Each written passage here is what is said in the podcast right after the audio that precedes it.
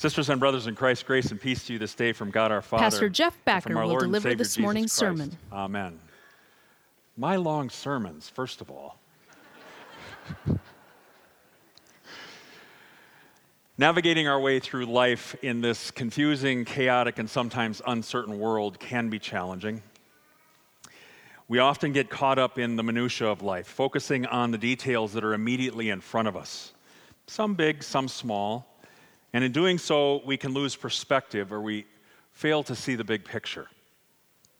This reminded me a couple years ago, my family and I went to visit our son in Montana, and we stayed in a little Airbnb cottage just off of downtown.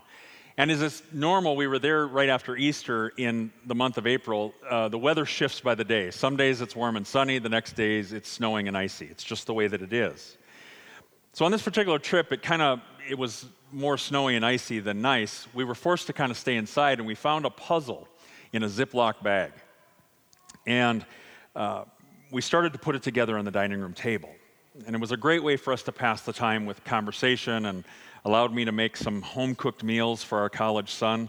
The problem was that there was no picture of what the puzzle depicted. And it was a big puzzle, it was at least a thousand pieces. And we had no idea what we were headed to.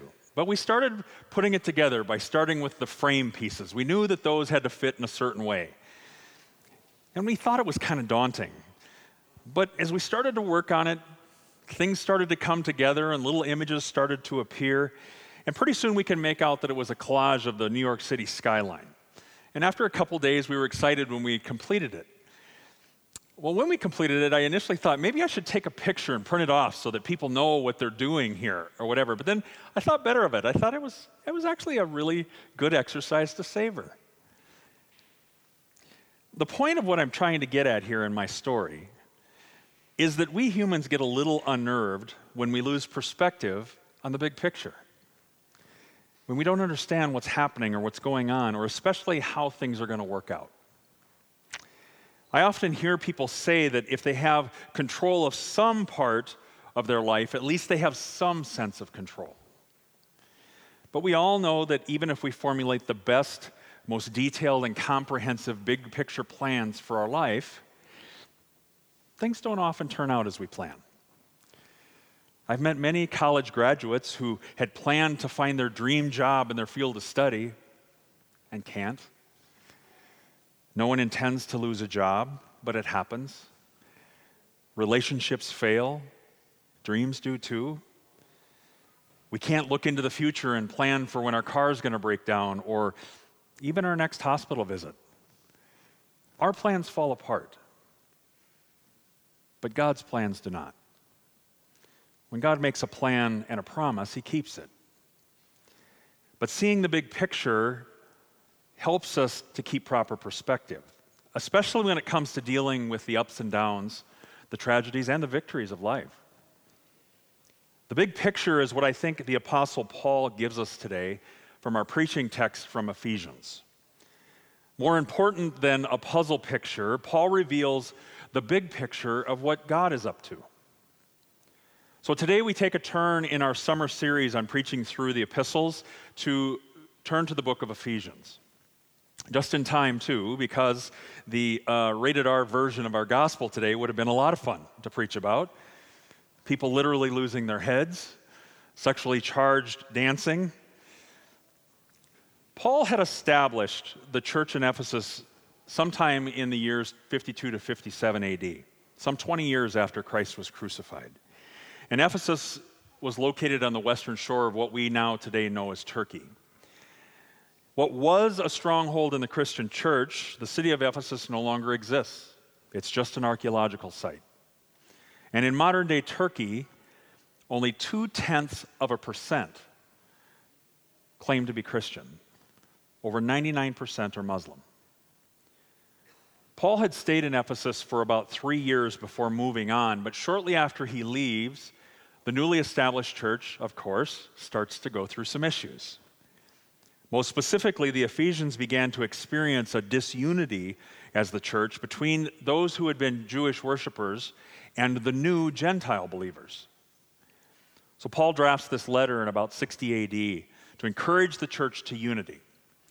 not as a human achievement, but as a gift from the triune God. He also sends Timothy to be their intentional interim pastor, and the book of 1 Timothy is a, is a letter that he wrote during that time. Now, if these verses sound like a very long, complex, somewhat confusing stream of consciousness, it's not just you, because actually the whole of this text, all 11 verses, over 200 words, in the original Greek is all one sentence. It's all one thought. And I think what Paul's words convey is that God's word and God's work is truly a blessing to us from God. And Paul informs us what God had intended from before the beginning of time. He's revealing what God is doing, past, present, and future.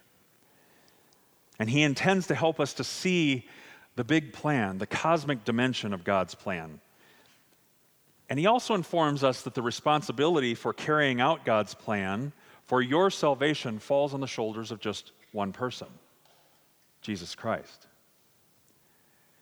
It's a big picture kind of thing, and we struggle with sometimes grasping this.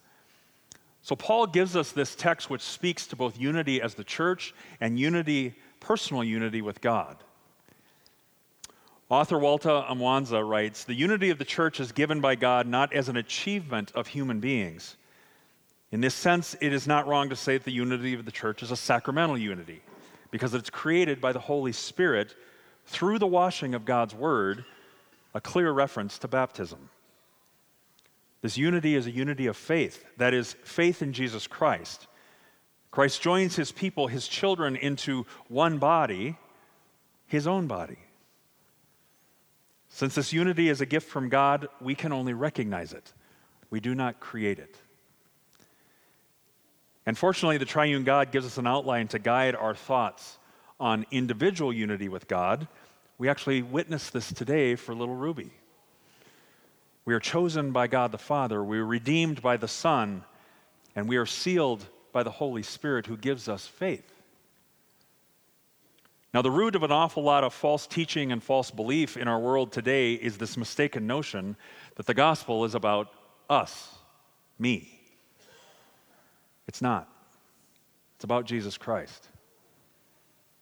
And do you notice how Paul makes this undeniably clear? Twelve times in this text, he says that God's plan for your salvation is in or through Jesus Christ.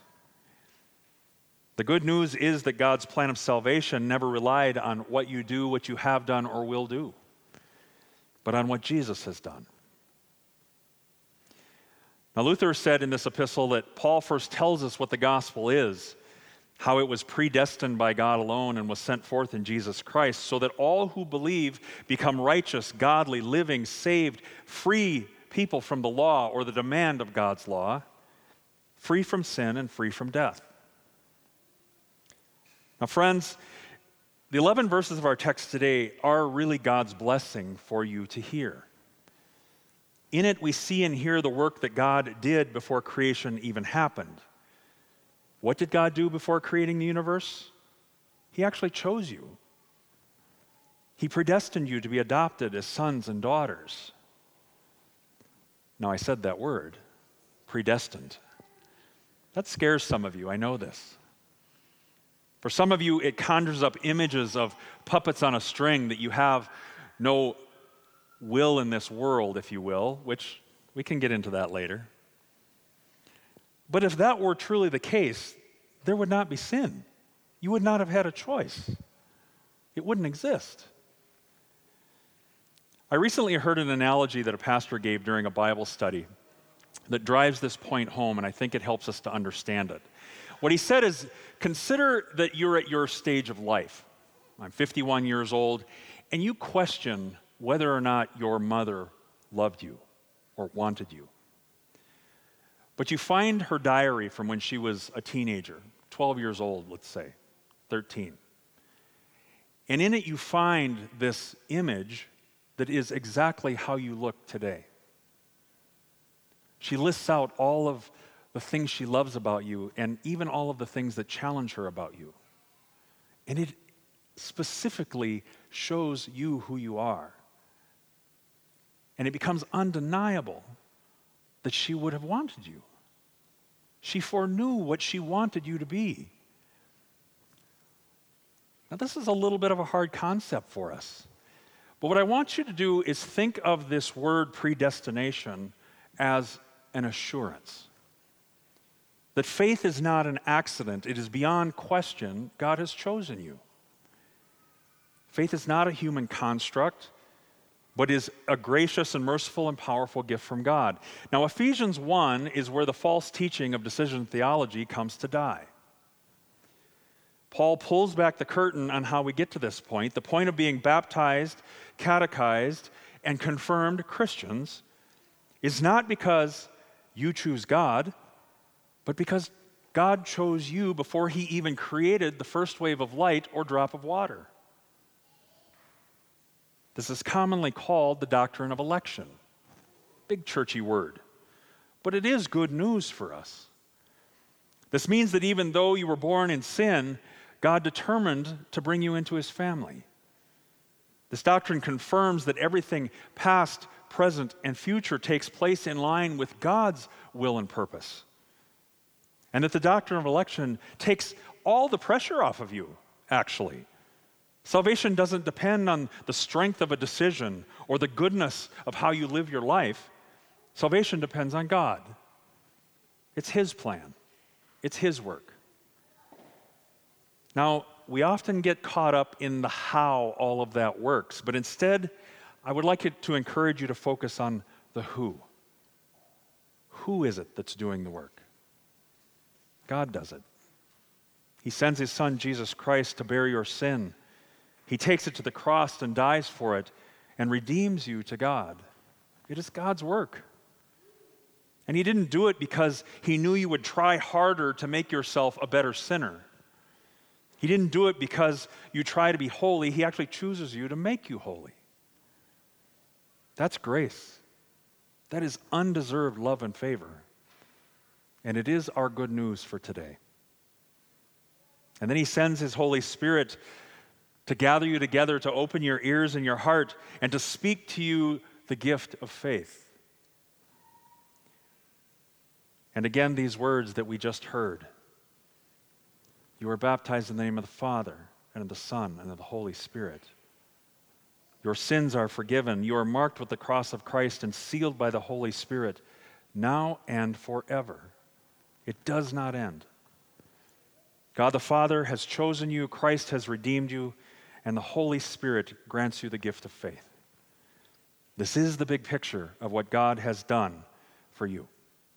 Thanks be to God. Amen.